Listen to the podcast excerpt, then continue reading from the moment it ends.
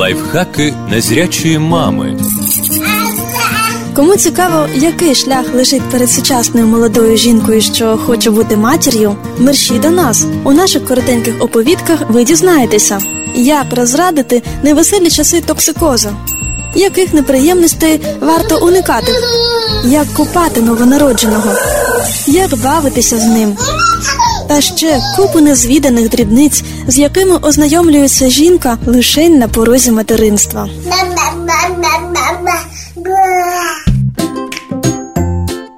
Як дворічному Андрійчику виходить виглядати свою незрячу маму на дитячому майданчику? Така історія до вашої уваги найближчим часом.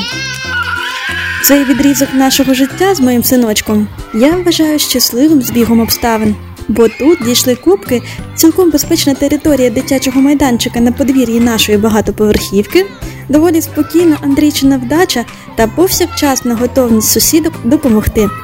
Коли Андрійко тільки навчився долати гірки високі й низенькі, рівненькі й закручені, я протирала свої джинси на них разом з ним, з'їжджаючи паротяжиком.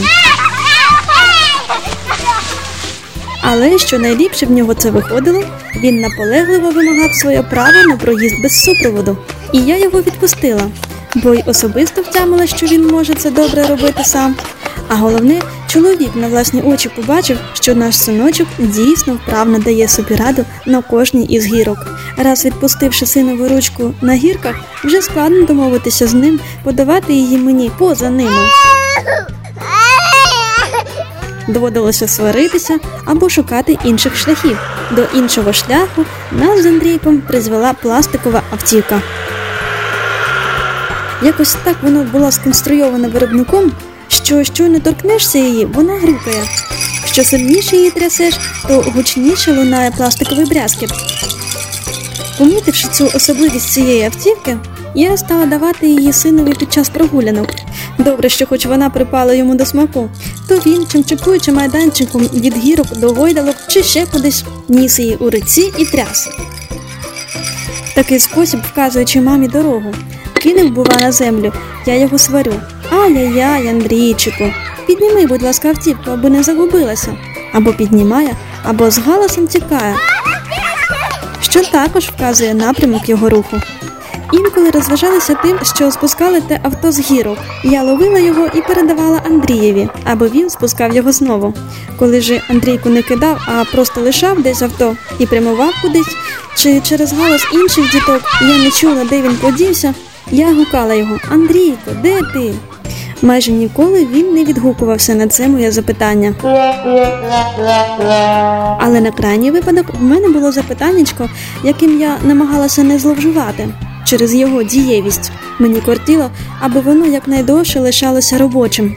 А саме Андрію, йдемо додому. Тоді він миттю кричав на весь двір Ні. Якщо окрім нас на майданчику є ще хтось, то доброзичливі сусідки повсякчас підказують мені, куди побіг мій синочок і як бавиться. Він це завжди помічає, бо саме в такі моменти налагоджені схеми втрачають свою дієвість. Тому в даній ситуації мені одразу довелося визначитися, чи я спиратимусь на сусідську допомогу, чи домовлятимуся зі своїм дитям сама. Я обрала друге. Тому повсякчас нагадувала небайдужим про те, що вони роблять погану справу, відповідаючи за Андрія. Звісно, що мені зручно гуляти з Андрійчиком, коли ми на майданчику самі, або хтось ще один-двоє, а він без компанії нудиться. Навпаки тішиться, коли друзів довкола якнайбільше.